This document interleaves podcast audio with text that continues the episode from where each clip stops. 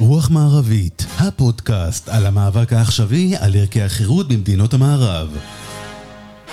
עורך ומגיש, אריאל ויטמן. שלום לכם, מאזינות ומאזינים, ברוכים הבאים לרוח מערבית. אני אריאל ויטמן, ותודה שאתם איתנו. אמ, אנחנו כישראלים יודעים שיוקר המחיה כאן הוא גבוה. משלמים ביוקר בסופר, על תרופות, מוצרי היגנה, מסעדות. בעצם על כל, כמעט כל דבר שאנחנו צורכים, אנחנו ככה משלמים עוד הרבה, הרבה מאוד, הרבה יותר ממה שמשלמים ברוב מקומות העולם. וזה עוד ככה לפני שדיברנו על מחירי הדיור, שרובנו ככה מכירים את הבעיה מקרוב. אמ, העניין הוא שדי ברור לכולם, לפחות למי שמתעסק בתחום, לכלכלנים, לאנשים שקובעים מדיניות, אמ, מה צריך לעשות כדי אה, להקל על הציבור. צריך עוד תחרות, צריך אה, לפתוח חסמים, להקל ברגולציה, אמ, להוציא את הממשלה מתוך הסיפור ולאפשר. ולא שהממשלה תפעל לטובת צד זה או אחר, אלא פשוט תצא לנו מהחיים. בכמעט כל התחומים זה נכון. אמ, וככה, ו, ואנחנו יודעים את זה. האורח הבא שלנו חי את התחום הזה ונלחם פשוטו כמשמעו עבור הציבור אה, ככה בממשלה הקודמת. מביר אמ, קארה הוא סגן שר לשעבר במשרד ראש הממשלה, יושב ראש מפלגת חופש כלכלי, הוא מייסד קבוצת השולמנים. וככה מידיעה אישית, אביר הוא אחד האנשים הבקיאים ביותר בתחום של יוקר המחיה, עודף רגולציה, חסמים ממשלתיים ועוד ועוד. אמ, אז ככה, אין, אנחנו דקה לפני אה, אישור התקציב, ואין מי שאפשר לדבר איתו יותר טוב מאביר.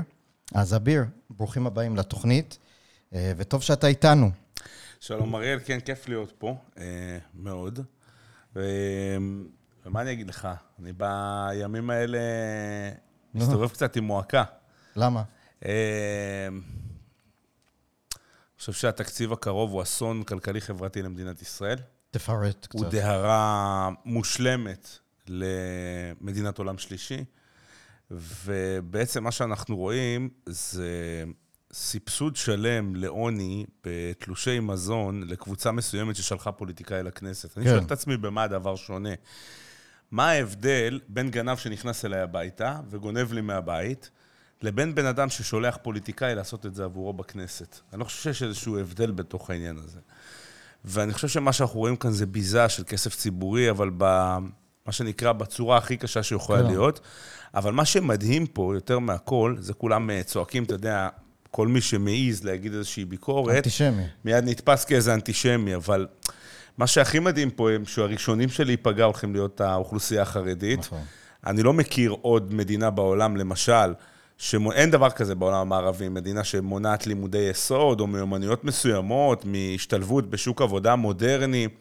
וכשאתה מסתכל באמת על חרדים, הרבה מאוד רוצים להגיד, כי יש השתלבות, וכן משתלבים בתקופה האחרונה, אבל הדבר הוא שהוא לא נכון. כן. ההשתלבות בשוק העבודה בסוף, בסוף, בסוף היא מזערית. של אנשים בעלי מיומנויות מסוימות כדי שיוכלו להשתלב בשוק עבודה מודרני. אבל אנשים אומרים, רגע, אבל הם עובדים, עובדים, נשים חרדיות יוצאות לעבוד. כן. ואתה מסתכל ואתה רואה למשל על מספר ילדים. אתה רואה שיש משפחה, ברוך השם, יש משפחות ברוכות ילדים, אבל משפחה לעירייה מסוימת, משפחה עם עשרה ילדים, בין אם חרדים, בין אם ערבים, בין אם uh, יהודים uh, ובין אם שאינם יהודים. כן. משפחה עם עשרה ילדים, שגרה במאה מטרים בפתח תקווה, או אתה שגר כאן עם אשתך ועם שני הילדים, כן. בפתח תקווה גם כן, אתם לא עולים לעירייה אותו סכום. נכון. הם עולים בערך, הם עולים פי עשרה.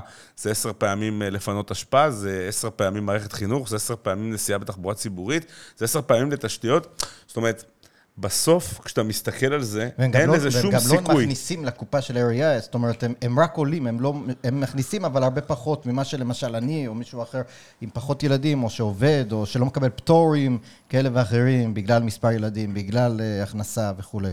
זאת אומרת, יש כאן איזה עיוות מאוד מאוד גדול. תראה, אתה מסתכל על ירושלים. ירוש... אני ירושלמי. נכון. אני ירושלמי, דרך אגב, מצד אחד דור שישי בירושלים, מצד וואו. שני דור רביעי בירושלים. אה, שתי הסבתות שלי גרות בנחלאות, סבא שלי היה מתפלל בבית כנסת אדס, ובמשך שנים אנחנו מאוד מאוד קרובים גם למסורת וגם זה, כן. ירושלמי, אתה יודע, מה שנקרא מלא מלא, וירושלים היא עיר שנמצאת בצניחה חופשית, כן. בדעיכה מאוד מאוד גדולה. והסיבות המרכזיות הן, הראשונה היא שיש היום מיליארד שקל פטורים מארנונה למגורים בירושלים. ההורים שלי, או בכלל, כשאתה מסתכל על זה בסוף, אתה רואה שהייתה בריחה של אוכלוסייה חזקה מירושלים. נכון. פשוט בריחה החוצה. הם ברחו למודיעין, הם ברחו לשוהם, ברחו לערים אחרות, ולא רק שהבריחה שלהם הייתה שם, מה שנשאר בירושלים זה אוכלוסיות שלא משלמות. נכון. והיום הם הפכו להיות בעצם הרוב. אה, 40 וקצת יותר מ-43 אחוזים מהמשפחות בירושלים, משפחות שנמצאות מתחת לקו העוני. וואו. ירושלים היא עיר שרק בתיירות אנחנו יכולים להביא לשם, תחשוב על זה שבאבו דאבי, היום בדובאי יש 90 מיליון תיירים בשנה, אין להם שום היסטוריה, לפני כן. 30 שנה הם קמו, הקימו שם איזה משהו בחול. ולנו יש היסטוריה אדירה, ירושלים מקודשת לנצרות, לאסלאם, נכון. ליהדות, וזה בפעם הראשונה מזה ששלושת אלפים שנה אולי שירושלים היא חופשית. זאת אומרת, כן. יש, אה, יש חופש לפולחן דת, אנשים יכולים להגיע, ובכל זאת אתה רואה שהעיר הזאת היא העיר הכי אה, ענייה, או בין העניות אה, בישראל, והדבר הזה הולך להיות עכשיו בתקציב הקרוב, כן. מיובא, ממש עושים יבוא, במקום לפתוח את השוק ליבוא חופשי, אז עושים יבוא של מה שהכשיל את ירושלים והפך אותה לעיר נחשלת, נכון. לכל אה, מדינת נכון. ישראל. אני חושב שהדבר הזה הוא סכנה קיומית אמיתית למדינת ישראל. לא, רק בשביל להמחיש את זה למען המאזינים. הסכנה, האיום האיראני, או איום שיש פה על הגבולות, אנחנו רואים, אנחנו נכון. מסוגלים באמצעות כיפת ברזל, ברוך השם, להגן על עצמנו. אף אחד מהאיומים החיצוניים לא מתקרב ולא מדגדג את האיום הזה של כן. התקציב הקרוב. סכנה קיומית אמיתית למדינת ישראל, אסון כלכלי. אני אגיד לך מה עוד יותר מבאס בהקשר הזה, שכולם שמבינים בנושא, כל הכלכלנים, כל האנשים ש... כל הארגונים הבינלאומיים, כל- בנק ישראל, הכלכלנית הראשית, ה-OECD. כולם, כולם, כולל כולם, אומרים, תקשיבו, תיקחו את עצמכם בידיים, תעשו משהו עם זה. ואנחנו לא, בתקציב הק- הקרוב, במיוחד עם הכספים הקואליציוניים, אבל גם לא רק, בעצם אנחנו אומרים, זה לא מעניין אותנו, אנחנו הולכים עם הראש לתוך הקיר, וזהו. כאילו, אין כאן איזה, בכלל, זה הכל גם אה, בשביל, אחד הדברים, גם רציתי לשאול אותך, בממשלה הקודמת, כל הזמן אמרו, מס עבאס, ו-53 מיליארד, שזה חרטוט מה... הכי גדול ששמעתי, והוכח כחרטוט, ופה באים אה, אה, שר האוצר, אומרים לו, למה אתה מעביר את הכספים הקואליציוניים? התשובה שלו, דש מה-53 המיליארד של עבאס. איזה מין תשובה זאת? גם אם זה נכון, וזה לא. רגע, אז אני רוצה רגע שנייה אחת כן. להתעכב על זה. קודם כל, הממשלה הנוכחית אישרה בדיוק את בדיוק. אותו תקציב, ועכשיו חשוב לי, יש פה הרבה מאזינים, חלקם כן. גם, אה, אני יודע שחלקם גם הצביעו למפלגת הליכוד, וחשוב לי מאוד לדבר על הנושא כן. הזה. יש הבדלים בין תוכנית החומש בחברה הערבית, שמה שהיא עושה בעצם, לאן הולך הכסף? כן. מדובר, קודם כל, מדובר בהחלטה 922 שהתקבלה בשנת 2015, של ממשלת במשרד ראש הליכוד. הממשלה. כן, החלטה נכונה מאוד כן. לתוכנית חומש בחברה הערבית. אז זה היו 15 מיליארד שקלים שהתפרסו למשך חמש שנים. ב-2020 לא היה תקציב, אז נוצר שם איזשהו תקציב המשכי, כן. כן. שנתן, דרך אגב, יותר כסף. אבל היה ברור מלכתחילה, כי שאם התוכנית הזאת אה, תצליח, יכפילו את התקציב ב-2020. לאן התקציב הזה הולך? התקציב הזה הולך ליותר חינוך.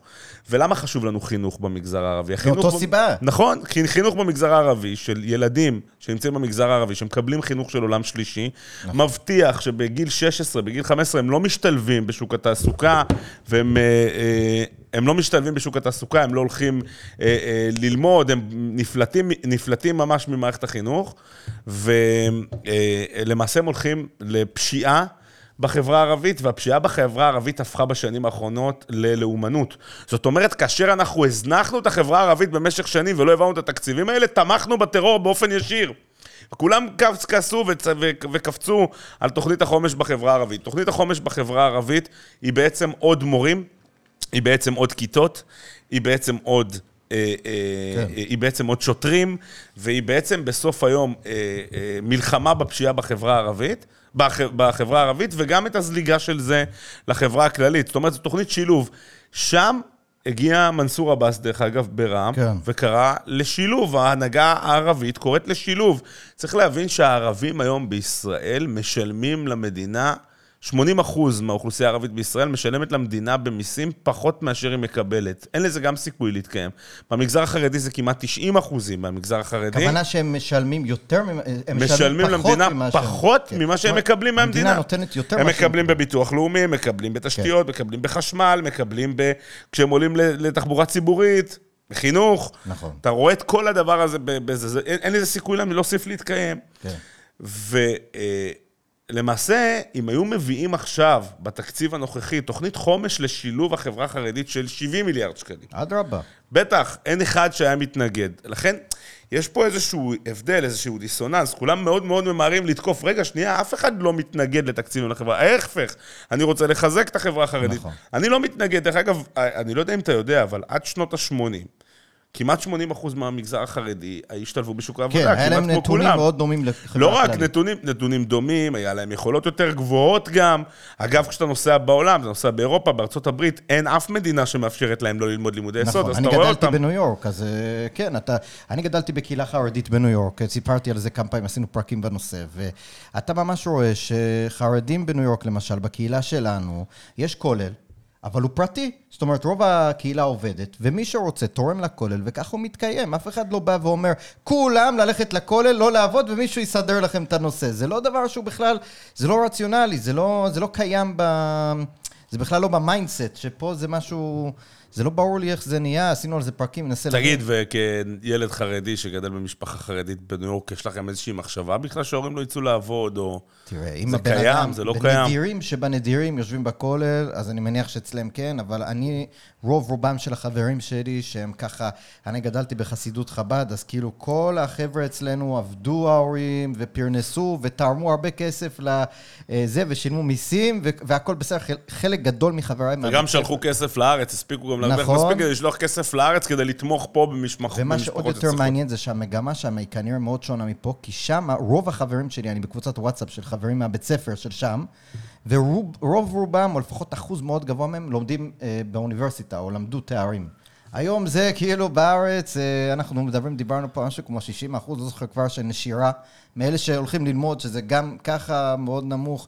אז קיצור, זה משהו שאתה, והסיבה מאוד פשוטה היא שאם אתה לא לומד בגיל צעיר, אז קשה לך אחר כך להשלים פערים וללכת לאוניברסיטה. בלתי אפשרי. זה מאוד קשה, זה נדיר ש... אני עשיתי את זה, אבל זה מאוד נדיר. אני לא היה לי בגרות, כאילו, עד אה, אחרי הצבא. אבל בגדול, זה מאוד מאוד קשה. אז כן, אני מסכים איתך, זה, אנחנו באמת דוהרים לעבר אה, ככה הצוק. אני רוצה לשאול אותך שאלה, אבל על תקציב מעבר לכל הנושא שהוא באמת חשוב. אתם בתקציב הקודם, חוק ההסדרים, עשיתם באמת מהפכות. למשל, אה, הקמתם את רשות הרגולציה, עשיתם אה, ביבוא את כל הסיפור של התקינה, והורדתם דבר, אה, ממש מהפכה. בתחום החקלאות יש, עשיתם בממשלה הקודמת את הרפורמה בחקלאות, שאנחנו... ואז אתה רואה את, הרפור, את, ה, את התקציב הנוכחי, חוק ההסדרים הנוכחי, ואתה אומר, כאילו, מה, זה בדיחה? אני רואה כאילו שר אוצר, הוא מגיע, לוועדת כספים, אומר לו, אין פה כלום. הוא אומר, נכון, אין פה כלום, אין פה יותר מדי, אבל אחרי שהתקציב יעבור, אני נעשה ועדה על הריכוזיות בחוק, בתחום המזון וזה, ואז אתה רואה אותו גם מגיע לאולפני טלוויזיה ומאיים על היצרני מזון, אומר, אם אתם לא תורידו מחירים, אוי אוי אוי, איזה מין דבר זה? אנחנו הרי יודעים שמה שלא עושים בהתחלה, זה לא יקרה. מה שלא עושים בתקציב הראשון, הסיכוי שיקרה מאוד מאוד נמוך. אז מה קורה כאן? למה זו ממשלה שבאה בשביל החלשים? דיברנו על זה. ממשלה שהגיעה בגדול, הם אה, צעקו את כל הגוואלד מבחוץ, ואם רק תיתנו לנו, כן. המחירים ירדו, וביבי עומד בסופר, והחלב עולה, ירקות כן. עולה, חשמל, הכל עולה, עולה, עולה. נכון. ובסוף, אה, כשהוא מגיע למאני טיים, אנחנו רואים שהכל ממשיך לעלות, הם לא עושים שום דבר. אבל אין להם אפילו הדבר הזה, הצעה. ואין להם אפילו תוכנית עבודה, כן. שתבוא ותגיד, רגע, חבר'ה, אנחנו עושים בצורה מסוימת. יש תקציב מדינה, בדיוק השלב הזה, נכון. הוא תקציב כדי לטפל. הצופים שלנו, המאזינים שלנו הם כנראה מאזינים הרבה יותר, אה, אה, ש- שמבינים קצת את הנושא יותר כן. לעומק, אז אני רוצה להגיד, קודם כל הפתרונות הם פשוטים. נכון. החדשות הטובות זה שהפתרונות הם פשוטים, החדשות הרעות שמאוד מאוד קשה ליישם אותם. כן. ולמעשה, אני בימים האחרונים כל הזמן משתדל לחזור על איזושהי מנטרה. המחיר הוא לא מטרה, לא צריך להסתכל קודם כל צריך, אה, המחירים צריכים להיקבע ב, אה, על ידי מנגנון השוק, בשוק חופשי לחלוטין. השוק יודע בצד אחד מה זה בסוף מחיר. אתה מוכן אה, לקנות, אני מוכן למכור, נפגשנו באמצע, שם המחיר הוא כן. זה שנקבע. בישראל זה לא המצב, והמחיר הוא לא באמת מטרה, המחיר, ואולי מחיר בישראל הוא מטרה, אבל הוא לא המטרה, הוא תוצאה. תוצאה של רגולציה ובירוקרטיה עודפת, הוא תוצאה של חסמי יבוא מאוד מאוד קשים. יש לנו פה כשרות, שזה דבר שהוא ייחודי נכון. למדינת ישראל. אה, אם תסתכל על כל תעשיית הבשר, בשר, עוף וזה, אין יבוא של עוף לישראל. היבוא של העוף חסום לישראל, יש לך מכס על ה- על על עוף של 6 שקלים 75, דיברנו רק על בירוקרטיה ורגולציה. בשר ועוף בישראל, הרבה יותר מהמכסים שיש על ה... על בשר כבר אין, אה, אין, אין מכס, אבל אתה פשוט לא יכול לייבא בשר, כי הרגולציה היא מאוד מאוד של כבדה. הבריאות? מצד ארבעה משרדים, יש שם ארבעה הורים מתעללים, ו-80 אישורים לכל פרה. אני לא יודע אם אתה יודע, יש לפרה 20 חלקים, כמו, כן. ב, כמו בזה, ב, כמו כשאתה הולך לכל מסעדה ארגנטינאית, רואים את החתיכות של כן. הפרה, כל פרה צריכה אישור נפרד, אתה צריך לכל פרה 80 אישורים. וואו. פשוט בלתי אפשרי להביא אותה, יש מעט מאוד יבואנים, 31 יבואנים, היבואנים הגדולים הם תנובה, דבח, הם שולטים בשוק בצורה אה, אה, אה, אבסולוטית לחלוטין.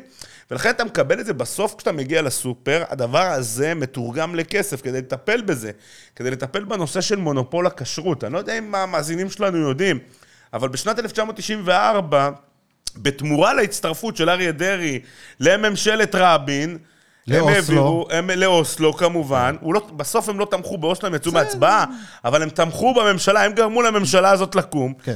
ובסוף היום, בתמורה לתקציבים, כשמה שהייתה התמורה שהם קיבלו שם, זה תעשייה שלמה של ג'ובים, זה כל נושא הזה שהיום, כשאתה נוסע בעולם, אתה חיית בניו יורק, איזה כן. כשרות? איזה כשרות הייתה בניו יורק? שהייתם אוכלים שלא. מגיע מהארץ, איזה כשרות, אחי? הכל, יש לך לא, אבל הכשרות הכי אוקיי. מקובלת, מה? OU. OU הכי מקובל? כן. אוקיי. אנחנו היום לישראל לא יכולים לייבא בשר שנשחט בכשרות של OU, אין אישור לדבר הזה, חייב לשלוח מפה, אה, הרבנות שולחת מכאן שוח- ש- צוותי שחיטה לחו"ל, כן, אין, אין לך שחיטה, אתה לא יכול להביא OU, אתה כן יכול להביא OU כשמדובר בקוקה קולה, כשמדובר ב- ב- ב- במוצרים חלביים, בבשר לא, הם קיבלו שליטה אבסולוטית על כל האירוע של, הזה של הבשר. אז קודם כל שם, אנחנו רוצים לעשות דבר מאוד פשוט. אני כיהודי אוכל כשר ואני רוצה כן. להביא כשר, אבל אני רוצה שתאפשר לי, אם יש OU, אני רוצה לבחור דווקא להביא OU, אני לא רוצה להשתמש בשירותי הכשרות שלך. אתה יודע מה? אני לא אוכל בדת עדה חרדית. מי שאוכל בדת עדה חרדית, שיביא.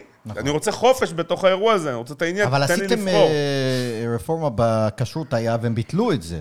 ועכשיו, נכון? לא, אבל ברפורמה אי אפשר היה להכניס את זה פנימה. אה, לא בואו נתנו? נגיד את האמת, אנחנו. זה היה נגמר, תקשיב, הם פשוט, זה היה מלחמת עולם שם. כן. אנחנו עשינו רפורמה בכשרות, כן, בואו, הם ביטלו הכל. נכון. סוף הממשלה הנוכחי, הממשלה הקודמת, הצליחה להגיע להישגים ענקיים בתחום הכלכלי. סיימנו בצמיחה הכי גבוהה כמעט אה, בין מדינות ה-OECD. האינפלציה בישראל הייתה הכי נמוכה מכל האינפלציה העולמית. והיום מה שאתה רואה זה שהאינפלציה בישראל היא גבוהה אפילו יותר מארצות הברית ויותר מאירופה, ואנחנו לא אמורים להיות שם. הריבית מחר. הולכת לעלות, הדבר הזה הולך להכביד עוד יותר על משקי הבית במדינת ישראל, כן. והעניין הזה הוא תוצאה ישירה של הרפורמה במערכת המשפט. שיכלו לעשות, הנה, רפורמה נחוצה יכלה לעשות הממשלה. מה למשל? הרפורמה במערכת המשפט כולה היא נחוצה בסוף, כן, אבל לא. השאלה היא איך. נכון. תראה, בסוף יש היום, בית המשפט, וזה, אני חושב, קונצנזוס גם בקרב המאזינים שלנו. בית המשפט נטל לעצמו סמכויות יותר גבוהות ממה, ש, ממה שהיו לו מלכתחילה. אני את הכוח של בית המשפט לא רוצה להעביר לדודי אמסלם ולטלי גוטליב, כן. שילכו מחר למנות את החברים שלהם ברשות החברות. כן. אני רוצה את הכוח הזה להעביר חזרה לאזרחים. אז הדרך בעצם, למשל, בוועדה למינוי שופטים, אם הקואליציה מניחה הצעת חוק, שבאה כן. ואומרת, ממחר בבוקר, בוועדה למינוי שופטים, צריך רק חמישה... דרך אגב, אולי אנשים פה לא מכירים את זה, אז נעשה שנייה אחת חזרה. יש בוועדה למינוי שופטים היום תשעה נציגים, שלושה שופטים, שלושה... אה, ארבעה. ארבעה חברי כנסת, זה אומר שר ועוד שלושה, ושני, נציגי- ושני נציגי עורכי דין. לשכת עורכי הדין. אני חושב שיש, וזה בסוף תשעה, בשנ... עד שנת 2008 היה וטו של השופטים על המינוי, היום יש וטו הדדי. כן. זאת אומרת שכדי לעליון. למנות אתה צריך שבעה, זה אומר שארבעה פוליטיקאים ושני אה, עורכי דין לא מספיק, ארבעה שופט. ושלושה שופטים מספיק, זאת אומרת, זה, ה... זה פחות או יותר האירוע, וזה יצר פה איזשהו וטו הדדי בין הצדדים. כן. יש וטו הדדי, יש שינוי בבית המשפט, יש שופטים שמרנים בבית משפט, זאת אומרת, אתה רואה את כל השינוי הזה שקרה בשנים האחרונות. איילת שקד ידעה לעבוד שם ולרתום ולעבוד איתם ביחד, נכון. ובסוף גם עשתה שינויים מאוד מאוד גדולים. יש שופטת מרוקאית ראשונה כן, בבית אשתו משפט של עליון. שטייניץ. נכון, וכשאתה מסתכל על מה שרוצים לעשות, אז אני רוצה לסלק את נציגי לשכת עורכי הדין מהוועדה, ואני רוצה לתת יותר כוח לציבור. איך, איך אני עושה את זה?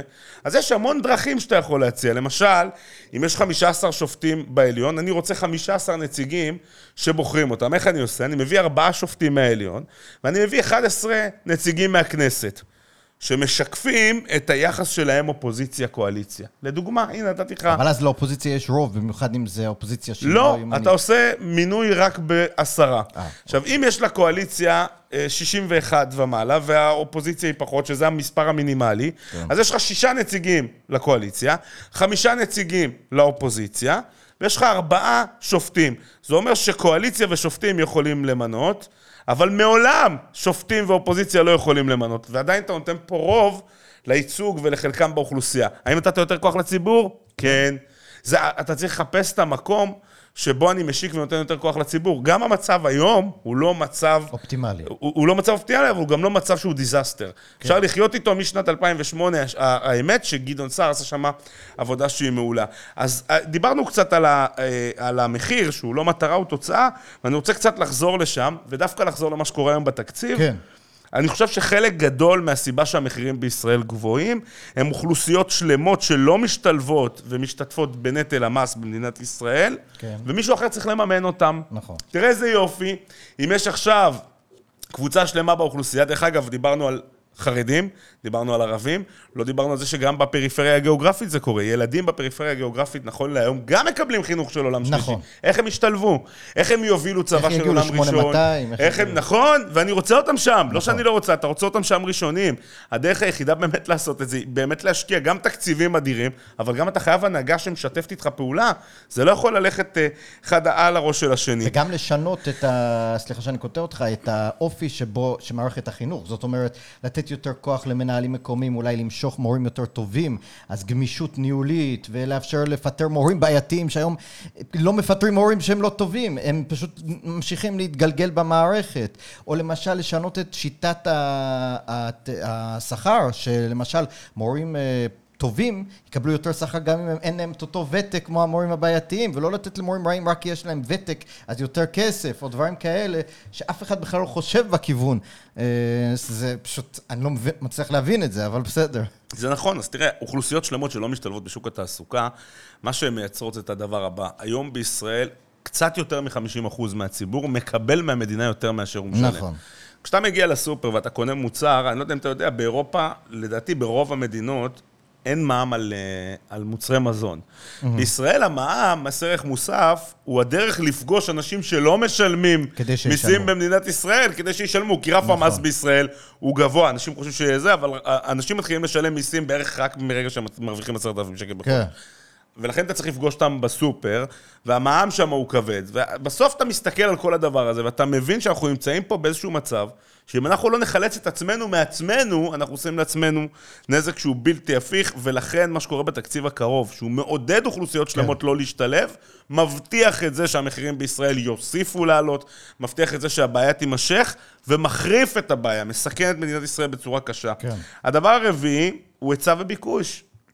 בסוף מחיר נקבע על ידי היצע וביקוש, נכון. ובישראל, בעיקר כשראינו את זה בצד של החקלאות, ואני הייתי אחד שרץ נכון. עם נכון. זה קדימה, מה שנקרא, מאוד מאוד גדול, אז מה שראינו בערך בשנות ה-90, כשבישראל מחירי התוצרת החקלאית, מה זה תוצרת חקלאית? גבינות, בשר, עוף. דגים, ביצים, חיטה, דגנים.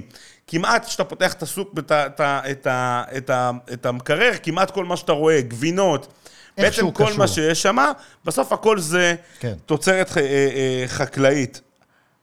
בשנות ה-90, האוכלוסייה בישראל הייתה חצי ממה שהיא היום, בתחילת שנות ה-90. אנחנו הכפלנו את האוכלוסייה.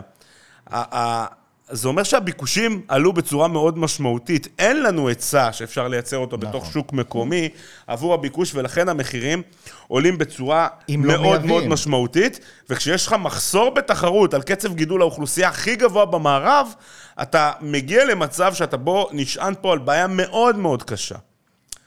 חוץ מזה, שאתה יכול לייבא היום את אותם מוצרים בדיוק, כנראה, אה, כל התוצרת החקלאית שאנחנו מדברים עליה, עם מגוון רחב יותר, באיכות נכון. גדולה יותר, במחירים זולים יותר, ואנחנו לא מנצלים את היתרונות היחסיים שלנו פה, אנחנו למעשה מייצרים עולם שלם שבו חקלאים ישראלים הופכים להיות לא יעילים, הם גם לא תחרותיים ברמה עולמית, וזו בעיה קשה, אנחנו גם עושים ככה, כורתים את ענף נכון. החקלאות באותה כי אין צורה. להם תמריץ גם להתייעל, כי המדינה מגינה עליהם. ההצעה שלנו הייתה שאנחנו מעבירים מה שנקרא במקום התמיכה העקיפה, באמצעות מכסים ומכסות. אנחנו לא ניתן יותר למכסים האלה להיות, אנחנו נסיר את כל המכסים לאפס. ניתן להם ישירות. ובמקום שיהיה תמיכה עקיפה באמצעות הצרכן שהולך לקנות במחירים מאוד יקרים, תהיה תמיכה ישירה אה, שלנו בכסף. ותראה מה זה היה עם השום, כולם קפצו עם השום. אני, אני, אני, דרך אגב, חשבתי שצריך להכיל את זה באופן מיידי על הכל, ובלי לחשוב פעמיים, כי ידעתי שאם אנחנו הולכים קדימה זה כבר לא ילך אחורה. לצערי, היו הרבה מאוד התנגדויות, ביניהם בנימין נתניהו, ביניהם סמוטריץ', ביניהם האופוזיציה כן. הקודמת, שהייתה אופוזיציה למדינת ישראל, הם היו אנטי מדינת ישראל, כי אנחנו יכלנו להעביר את זה, הייתה, הייתה הזדמנות, ולצערי לא הצלחנו להכין את כל המוצרים, אבל מה הכנסנו? הכנסנו את השום. והשום הישראלי באופן עובדתי, המחיר, לא תאמין, המחיר ירד. נכון. יש היצע יותר גדול, ירד המחיר- משמעותית המחיר- גם. המחירים ירדו וירדו גם בצורה אה, אה, משמעותית. אנחנו קבענו תמיכות למגדלים, יש מגדלי שום, כמה עשרות בודדות. זה לא אלפי אנשים. זאת אומרת, כל השוק שילם יותר כסף על שום, שזה מוצר שאנחנו מבשלים איתו, שאנחנו חיים איתו, יותר כסף משמעותית בשביל כמה עשרות אנשים. כן, אבל רגע, שנייה, אנחנו הג... הגשנו תמיכות. זאת אומרת, תמיכה ישירה למגדלים. כן. הכסף נמצא במשרד החקלאות והוא לא מחולק. אה, המגדלי למה הוא לא השום לא מחולק? קיבלו. לא, לא מקבלים. למה? למה הוא לא מחולק? מכיוון שהלובי החקלאי רוצה להעביר יותר כסף בגידול, לא למגדלי השום, אלא למגדלי תפוחים. ככה הם החליטו, אבל הם להם רוצים אין לתת... את הבעיה הזאת, כי הם עוד רוצים- לא פתחו. אה, כי עוד לא פתחו, אבל הם רוצ... זה מה שהם רוצים, זאת התפיסה שלהם. יש תקציב, למה אתם לא נותנים?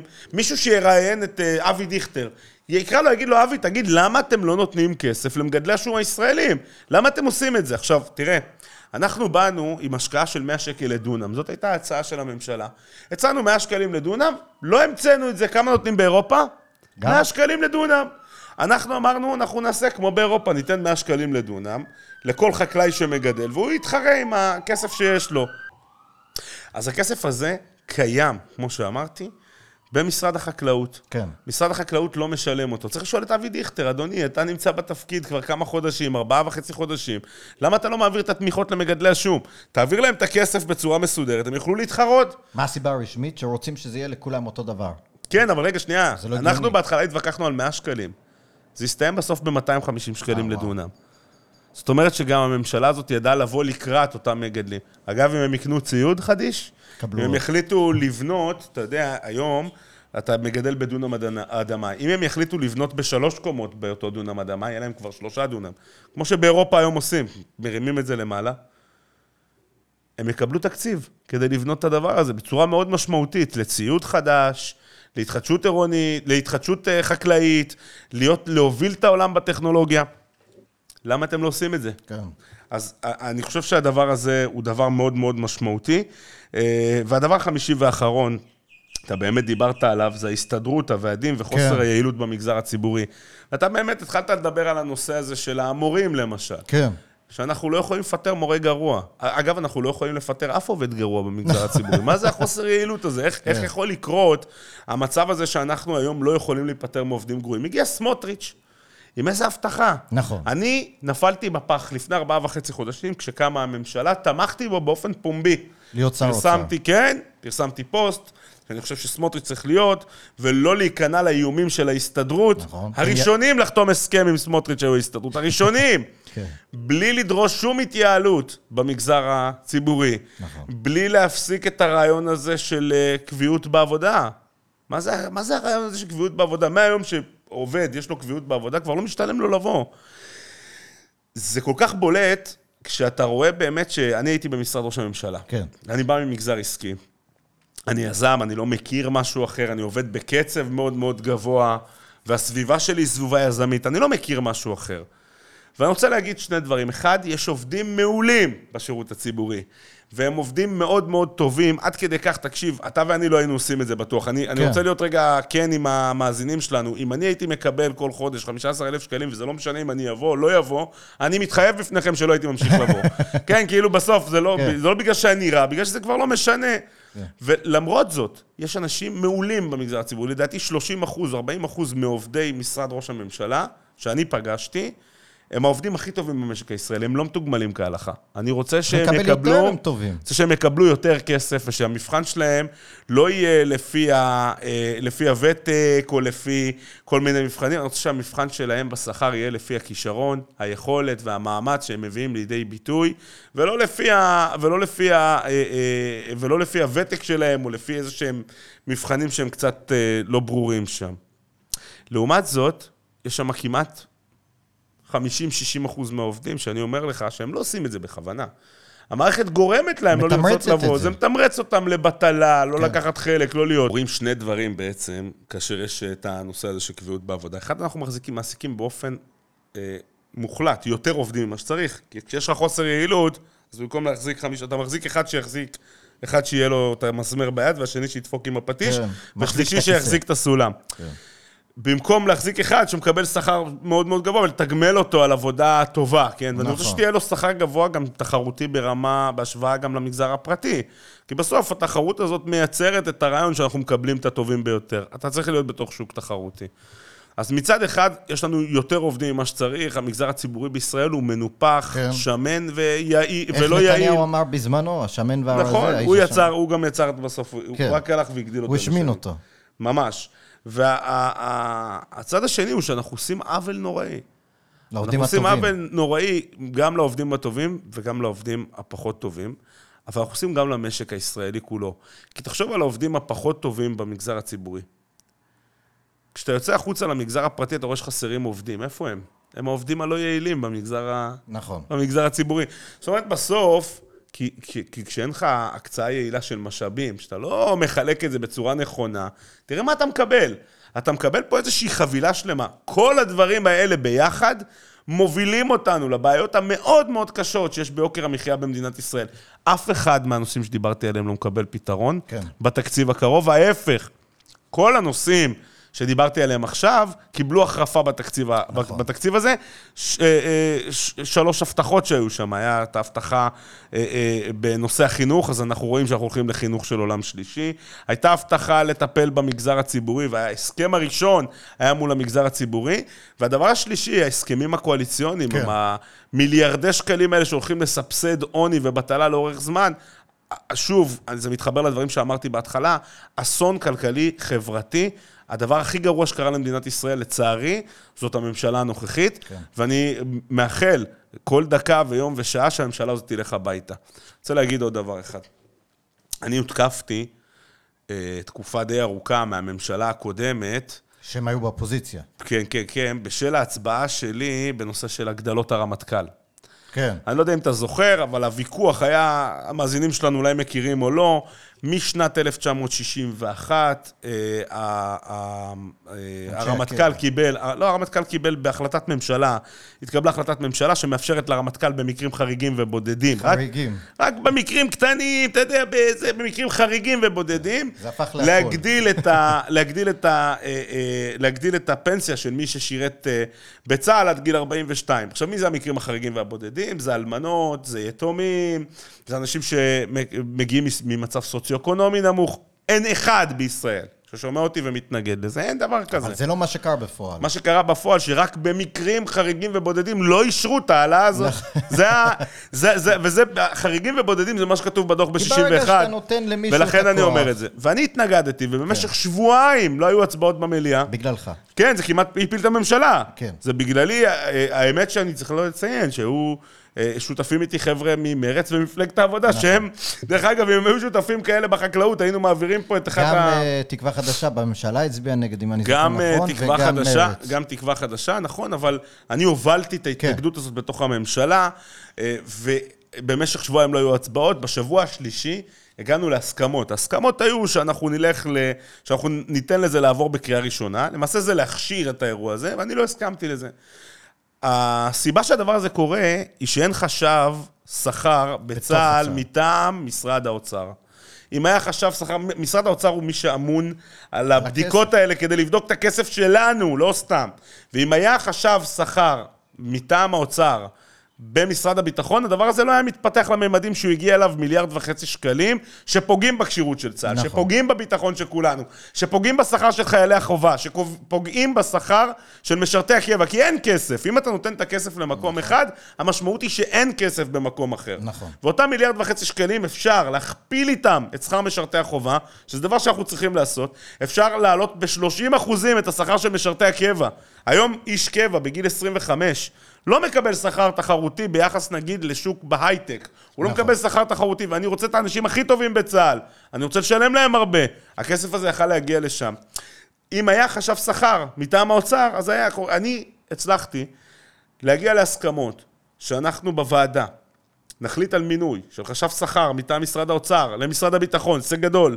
הדבר השני הוא שיבחנו מחדש את כל מערך התמריצים של צה"ל. איזה הישג! סוף סוף יהיה אפשר לדבר על זה. הדבר השלישי הוא שהוועדה לא תהיה ועדת חוץ וביטחון. מי יושב בוועדת חוץ וביטחון? כל הגנרלים. כל הגנרלים, כל אחד. החבר'ה. אני לא מוכן לדבר הזה, אני חושב, חשבתי וסברתי, ואני עדיין סבור כך.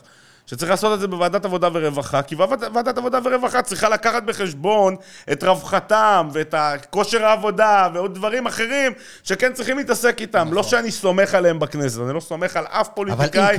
שלא יהיה פופוליסט. אני בצל, בשל הדברים האלה, הותקפתי בצורה חסרת תקדים מאנשים שאני אוהב. באמת, ו... אבל בסוף אתה צריך לדעת להסתכל על הדברים. הציבור לפעמים לא אוהב לשמוע את מה שצריך לעשות. באמת, אתה לא צריך... אבל כשאני מסתכל על זה שסמוטריץ' ביום חמישי, בשקט בשקט, הגיע להסכמות עם גלנט, שמה? סביב הרעיון הזה, שעל הכשרה של ביזה של כסף ציבורי, בלי ויכוח, הוא התנגד, הוא היה מראשי המתנגדים. איפה הייתם? הממשלה הזאת שהתנגדה, דרך אגב, כשהוא התנגד, לא היה לי מה להגיד, כי באמת, הוא התנגד לדבר נכון, אבל הוא לא הקשיב למה שסגרנו בוועדה. זה נכון, הם היו צריכים להצביע נגד, ב, ב, ב, ב, נגד במליאה, לא אחרי ההסכמות. כשהגענו להסכמות, הם היו צריכים לעזור לנו לדחוף את זה קדימה. אבל עצם זה שהממשלה הזאת נפלה, תפוח האדמה הלוהט התגלגל לידיו של סמוטריץ'. ומה הוא החליט? נחש מה הוא עשה איתו. נו. מה הוא עשה עם ההסתדרות? מה הוא עשה עם גולדקנופ? אבל מה הוא עשה עם ה... נכנע, מה הוא עשה? מה, הוא הוציא את החשב של ה... של ה- לא, לא, אין, אין שום הסכמה, אה, ביטל את כלום, כל אין ההסכמות. שום הסכמה. ממש- ממשיכים קדימה מה. אה. שגלנט יביא, ככה זה יעבור, נגמר האירוע. ואתה מסתכל על הדבר הזה, אני לצערי, לצערי, אני אמרתי את זה פה, לפני ארבעה וחצי חודשים, תמכתי בסמוטריץ' למשרד כן. אה, האוצר. היום, לצערי, עם כל המעשים, כן, אני שופט את הנושא בצורה כן. מהותית, לא לגופו של אדם, לגופו של עניין. מדובר כנראה בשר האוצר הכושל ביותר שהיה במדינת ישראל. אז רגע, אבל זה בדיוק מביא אותי לשאלה הבאה. אנחנו הרי מדברים פה על דברים שכולם יודעים מה שצריך לעשות, וברור לכולם גם שכל, שכלכלת שוק מביאה לתוצאות טובות מבחינת יוקר המחיה. ברור לכולם שה... לא ברור לכולם, למה? ברור 90 לנו. אחוז, 90 ברור אחוז. לסמוטריץ'. לא, אבל 90 אחוז, 95 אחוז, 90 אחוז מה- מה- מה- מחברי הכנסת. כן, הם כן. חבר'ה פופוליסטים שהגיעו. דרך קבוצת לחץ מסוימת לכנסת, נכון. ככה הם נבחרו. גם סמוטריץ' בסוף מתגלה כאדם סקטוריאלי לחלוטין. אבל איך אתה מסביר את זה שאנחנו, כ... הרי הימין זוכה לרוב בציבור מבחינת אה, מנדטים, מבחינת אה, גם אה, ששואלים אנשים, אתה ימין או שמאל, אז רוב האנשים אומרים היום הם ימנים או מרכז ימין, משהו כזה, ועדיין אנשים שהם בכלכלה ימנית במרכאות, אנחנו לא מצליחים להחדיר את המסר הזה. זה- זה- אז השאלה שלי, אני יש לי תיאוריה שאומרת שזה פשוט, אף אחד לא מצליח להחדיר שום מסר, כי אנחנו כמעט אך ורק אה, עוסקים בכן ביבי, לא ביבי. תראה, אני לא ימני, אני שמאלן בוגד. כן. ההורים שלי, תראה, ההורים שלי הקימו את היישוב גבעון החדשה, כן. אני גר בנעלה, אחותי הגדולה ממקימי היישוב קדם ערבה, ממש עכשיו, בימים האלה. אנחנו נטועים בתוך ההתיישבות, כן. בצורה אמיתית. אנחנו רוצים להכיל את החוק הישראלי בשטחי C, לייצר סידורי תחבורה בשטחי A ו-B, ואנחנו ימין כלכלי מאוד. זה בעינינו ימין.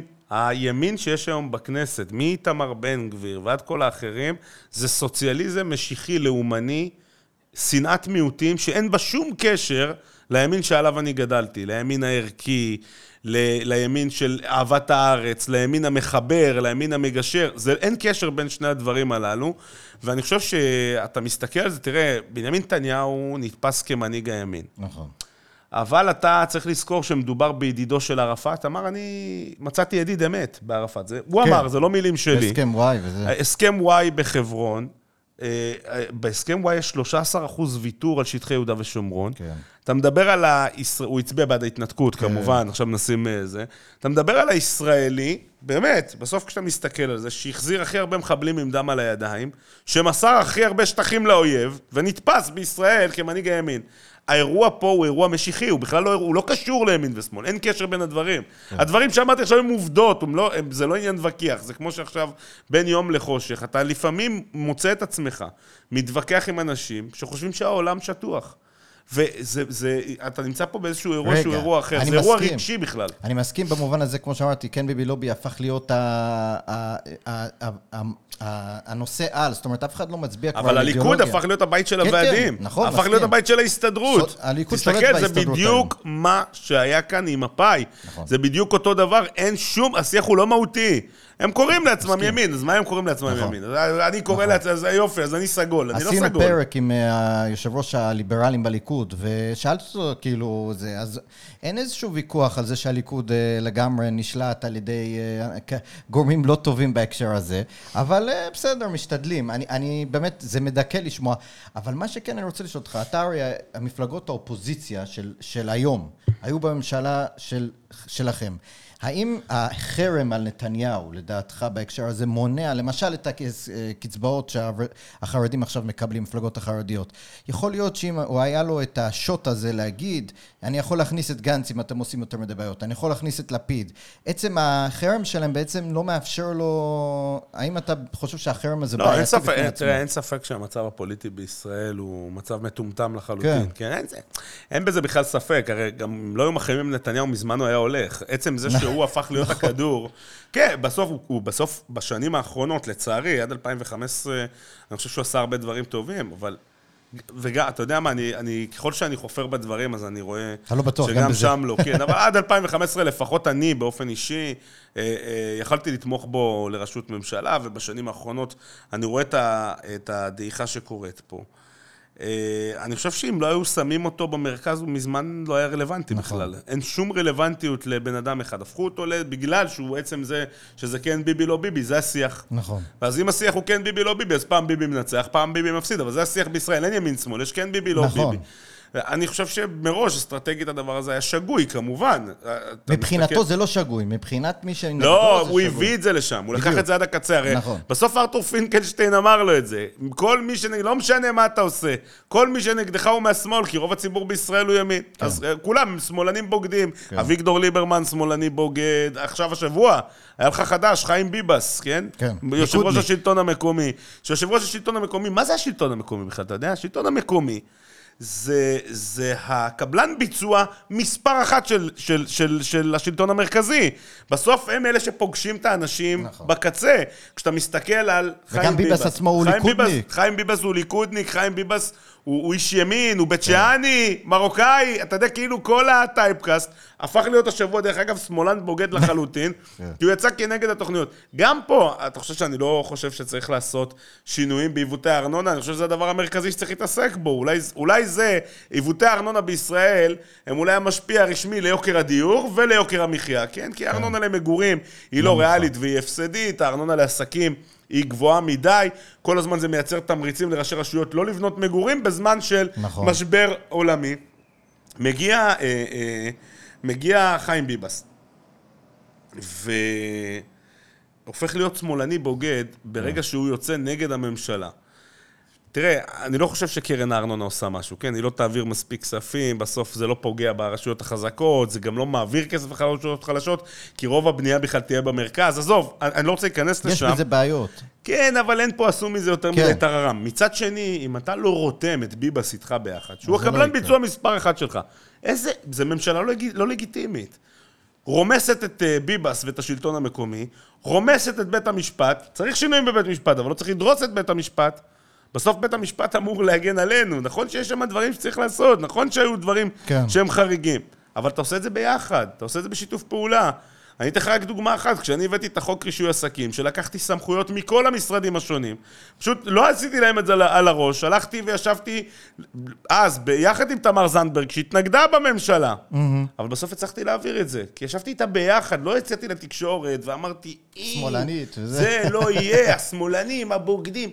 בסוף, ידעתי לרתום את המשרדי הממשלה לתוך האירוע הזה. כשהלכנו לעשות את ה...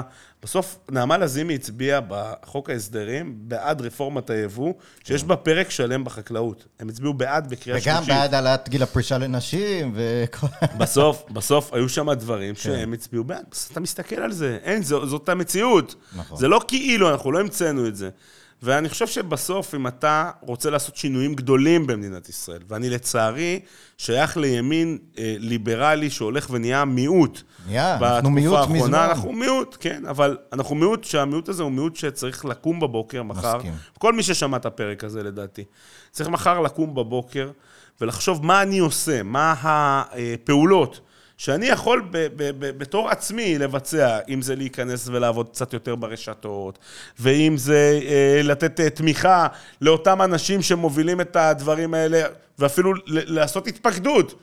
למפלגה כן. שתומכת בנושאים של אה, חופש כלכלי, ולקחת את כל הדברים האלה, ובאמת להחליט מה אני עושה מחר בבוקר כדי להביא כמה שיותר אנשים פנימה. אני אגיד לך רק דבר אחד אחרון בעניין הזה.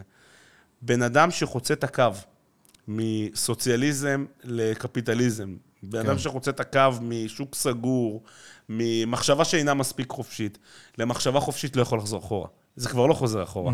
ולכן כל פעם, כל אחד מהמאזינים שלנו, ואני חושב שזה התפקיד שלי גם כשאני בא אליך, זה כל פעם להצליח להשפיע על בן אדם אחד. הלוואי. אני מקווה בעזרת השם מסכים. שיהיה פה טוב יותר. אביר קארה, אני רוצה להגיד לך, יש לי שאלה ככה אחרונה שמעניינת אותי. כשאתה תיקח אותנו באמת בקצרה מאחורי הקלעים קצת, היית כאילו, למשל, אה, הרשות הרגולציה הזאת שהקמתם.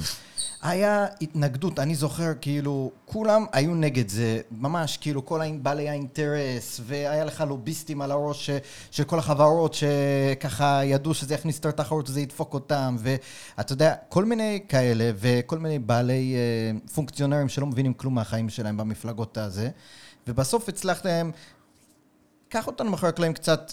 איך באמת פועלים? אמרת, דיברת עם ההוא, דיברת עם ההוא, עשית ככה, לא החרמת אף אחד, אבל בתכלס, איך הדברים עובדים מאחורי הקלעים? איך פוליטיקאים יושבים ומגיעים להסכמות? תראה, המתנגדים הכי גדולים היו ארגוני הסביבה. אהה, ואני הלכתי ובדקתי מה הדברים שכואבים להם. ובמקום שהם יבואו להפגין אצלי, אה, קבעתי איתם פגישות. הלכתי לכל ארגוני הסביבה, והייתה התנגדות גם אחרי, גם אחרי שהרפורמה יצאה לפועל, הייתה התנגדות שלהם, אבל כן. היא הייתה הרבה יותר מרוככת. מכיוון שהם ראו שאין מישהו מולם שהולך ומפחיד אותם, שהנה, אני אעשה לכם, אתם כל השנים עשיתם לנו כן. רגולציה, אני- אין יותר רגולציה. פתאום הראיתי להם, הרי רגולציה בסוף היום היא אמורה להגן על הציבור, היום היא מגינה על יזמים ועל... נכון. היא מגינה על יצרנים מקומיים, היא מגינה על אנשים מפני תחרות, כן? נכון. אבל היא לא, אה, אבל היא לא, היא לא עושה את העבודה שלה, ואנחנו צריכים לטייב את הרגולציה ולקח אותה למקום הנכון. ובאמת, אנחנו יצרנו מצגות. אני זוכר שעברתי את כל חברי הכנסת, גם אלה שהתנגדו, כולל גבי לסקי וכולל אחרים, ועברנו אחד-אחד עם מצגת שמתייחסת לכאבים שהצד השני מדבר עליהם. ואיך אנחנו יכולים לרכך את זה, ואיפה יש מקומות שבהם אנחנו יכולים לבוא לקראת ולעבוד כן. ביחד, לא לעבוד אחד נגד השני. אמ, ותשמע, כל הנושא הזה עכשיו של המזון הרגיש, למשל קרפור הגיעו לארץ נכון. בעקבות הדבר הזה. אז כל הנושא של המזון הרגיש, אה, אני זכיתי לעבוד עם אה, מנהלת רשות המזון הארצית, פנינה אורן, שמבחינתי, לפני שהגעתי לכנסת כשולמן, הייתי בטוח שהיא האויבת הכי גדולה שלי. כן. ונתקלתי באישה שמגיעה לעבוד בבוקר, היא עובדת למען הציבור בצורה יוצאת דופן, אה, והצלחנו ביחד להעביר את אחת הרפורמות הכי מטורפות שהיו בישראל בתחום הזה של המזון הרגיש. רגולציה אדירה, באמת, הרבה מאוד אה, תקנות ותקנים ישראלים ייחודיים למיונז ולקטשופ כן. ולזה, שהיה צריך לעבור אחד-אחד ממש ולראות למה יש צורך בתקן ישראלי ייחודי, והצלחנו להסיר את הכל. הסמכויות להסרת הרגולציה שייכים לרשות הרגולציה, זאת אומרת, זה צריך לקרות בוועדה מסודרת כן. ביחד עם הדבר הזה, ולפנינה היה באמת תקופה שהיא הייתה צריכה לייצר את כל התקנים, היא הקדימה את התקופה הזאת, ובאמת אה, הרפורמה הזאת עברה, וזה מה שאפשר למעשה לקרפור לייבא יותר מוצרים לישראל. אגב, יש פה איזושהי אה, נטייה לחשוב ש... מה שעשינו, עשינו כאילו כדי להכניס קרפור, בשום פנים לא. ואופן, לא. אני ישבתי בעצמי בקרפור ואמרתי להם, במשרדי אלקטרה, ואמרתי להם באופן רשמי, כל מה שאנחנו עושים, אני לא עושה כדי לקדם אתכם באופן אישי, אני עושה, אני עושה כדי לפתוח את השוק נכון. כולו לתחרות. אז בואו תספרו לי מה החסמים. סיפרו על 15,000 מוצרים שיש להם, ובעקבות הרפורמה שלנו הם יכולים להביא 3,500, ואנחנו צריכים לגדול לכיוונים יותר גבוהים. ואנחנו באמת פרטנו כמעט בשלוש שעות של פגישה, אני הבאתי לפגישה הזאת את פנינה אורן, מנהלת רשות המזון הארצית, את אגף תקציבים באוצר, את אגף רגולציה במשרד ראש הממשלה. וישבנו שם בתוך פגישה כזאת, באמת בנינו בחליפה מסודרת את כל הדברים שיאפשרו ליבואנים ביבוא מקביל לפתוח את השוק אה, לתחרות. יש המון עוד מה לעשות, זה לא, אנשים חושבים שזה נגמר. יש המון מה לעשות, יש הרבה מאוד דברים שאנחנו אה, צריכים להתקדם בהם. אבל באמת, כשהקמנו את הרשות הזאת והיו הרבה מאוד התנגדויות, הדברים המרכזיים שחיפשנו אצלי במשרד, כל הצוות שלי, חיפשנו מי יכול להתנגד, מה הטייפקאסט, ממש עשינו רישום, מי הוא, מה הוא, למה הוא יכול להתנגד, האם ההתנגדות שלו מהותית, ויותר מזה, האם ההתנגדות שלו היא כזאת שתדחף את הציבור לתמוך בנו, או כזאת שתדחף את הציבור לא לתמוך בנו. ובאמת, בנושאים של סביבה, יכלנו בשניות להפסיד, כן? אה, בנושאים, למשל, אם ההסתדרות תתנגד לנו, בגלל שאנחנו רוצים בסדר. לפטר את עובדי מכון התקנים, אז היה מגדיל, מדליק איזשהו סנטימנט ציבורי שעוזר נכון. לנו. אז באמת עשינו עבודה מסודרת, וזה, אני חושב שמשהו שהבאתי איתי בתור יזם, בתור שולמן, איך באמת לקחת ולבנות, וכל אחד מהעובדים שלי במשרד, שהם היו מעולים, אה, אני מדבר על כל הצוות שלי, שליווה אותי בתקופה הזאת, היו פשוט חבר'ה מעולים, כן. שידעו לקחת פרויקטים, כל אחד היה לו את הפרויקט שלו, והם ידעו לקחת את הפרויקט ולתפור את החליפה הזאת, מי יכול להתנגד, מי לא יכול להתנגד, עם מי צריך לדבר, ואני הייתי נפגש בערך עם...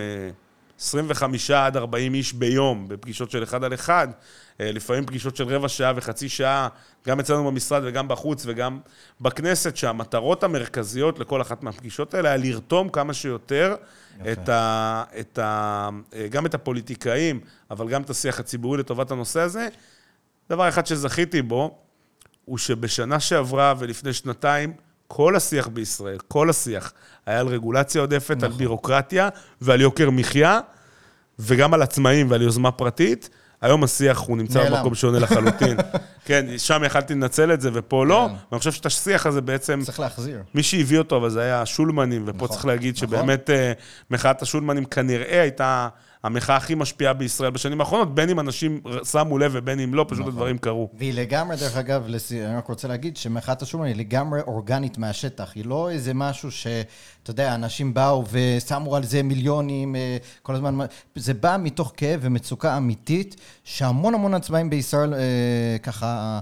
מרגישים הרבה, עוד אני כתבתי בישראל לפני עשור, ואנשים היו באים אליי ואומרים, תכתוב, תכתוב על העצמאים, תכתוב על כמה קשה לנו, תכתוב על כל הרגולציה המטורפת הזאת, תכתוב על הקשיים שעושים לנו, ופתאום זה כזה... אגב, דבר אחד טוב שעבר בתקציב הזה, זה חוק עוסק זעיר.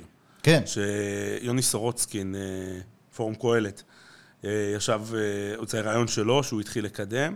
אה, וכשהתחילה המחאה שלנו, של השולמנים, ואני דחפתי קדימה בכל הכוח, אחת הפגישות הראשונות שלי היו מול רשות המיסים, וזה היה הנושא שהעליתי אותו. כן.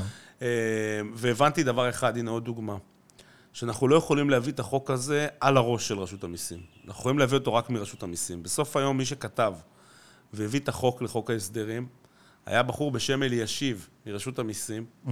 מהמשרד הכי צמוד של ערן יעקב, ראש רשות המיסים, שהביאו הם בעצמם חוק שיקל על עצמאים בכל דיווחי המס שלהם במדינת ישראל, והם אימצו למעשה את אותו חוק אה, של יוני סורוצקין, בזכות זה שהצלחנו, אה, שהצלחתי לרתום אותם לתוך התהליך הזה. אגב, בין הפגישות, יחד עם רשות המיסים, החוק לא היה עובר בכנסת בחיים, כן?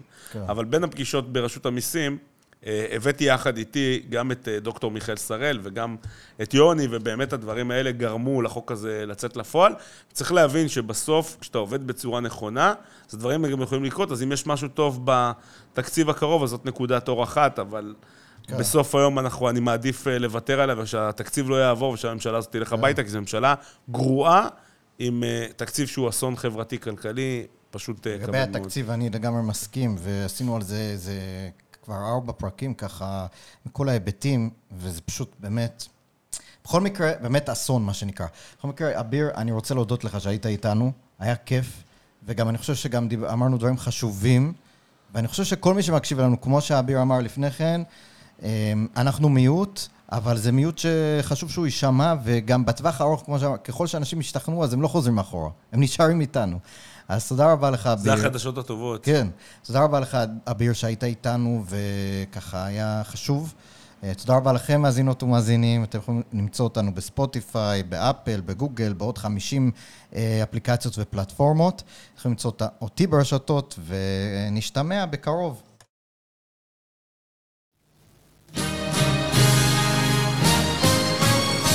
רוח מערבית, הפודקאסט על המאבק העכשווי על ערכי החירות במדינות המערב. עורך ומגיש, אריאל ויטמן.